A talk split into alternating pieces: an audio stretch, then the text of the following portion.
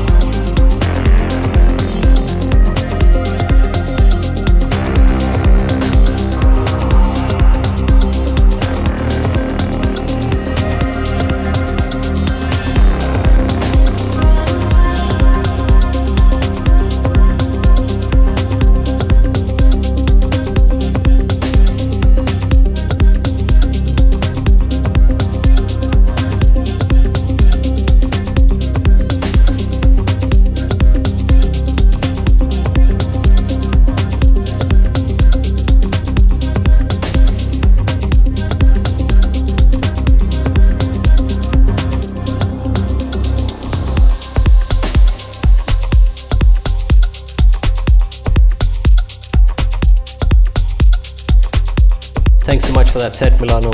If you enjoyed the show, please leave a comment and share. If you want to listen back to previous episodes, the show is available on SoundCloud, Mixcloud, Apple Podcasts, Spotify, Google Play, and more.